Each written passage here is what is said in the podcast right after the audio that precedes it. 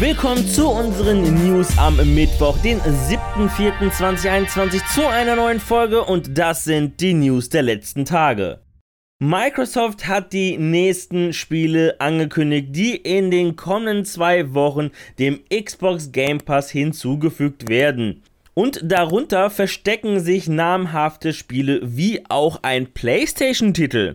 Die erste Spielladung für April 2021 sieht wie folgt aus. Ab den 8. April dürfen wir uns auf GTA 5, Disneyland Adventures, Rush ein Disney Pixar Abenteuer und auf Zombie Army 4 Dead War, das es auch im PlayStation Plus Abo gibt.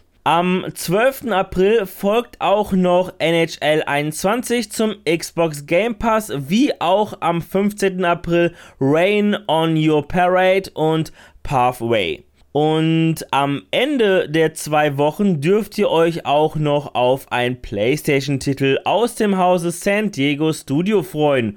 Und zwar die Baseball-Sportsimulation MLB The Show 21.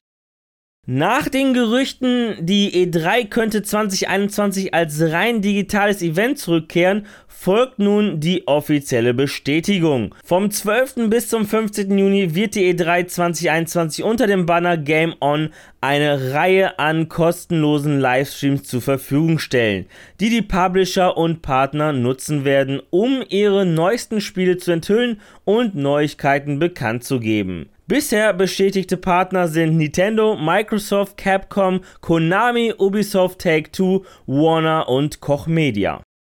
Der südkoreanische Elektronikriese LG Electronics stellt die Produktion von Smartphones ein. Dies gab das Unternehmen in einer Pressemitteilung am 5. April bekannt. Grund für den Rückzug ist der äußerst wettbewerbsintensive Mobiltelefonsektor selbst. LG war Anfang der 2010er Jahre noch einer der größten Smartphone-Produzenten und jetzt wolle man sich auf andere Bereiche konzentrieren. Dazu gehören die Herstellung von Komponenten für Elektroautos, von vernetzten Geräten, Robotern, Smart Homes und künstlicher Intelligenz.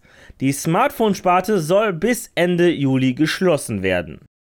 In diesem Frühjahr dürfen wir uns auf einen Wild West Shooter im Battle Royale Stil freuen. Auf Steam kann man den Titel Grid vom Team Grid schon auf die Wunschliste setzen. Im Spiel dürfen sich 100 virtuelle Revolverhelden versammeln, um sich einzeln als Duo oder als Squad einen Platz im letzten Zug zu sichern, der die Stadt verlässt. Die Macher versprechen über 20 Schusswaffen, Cowboy-Ausrüstung und reitbare Pferde.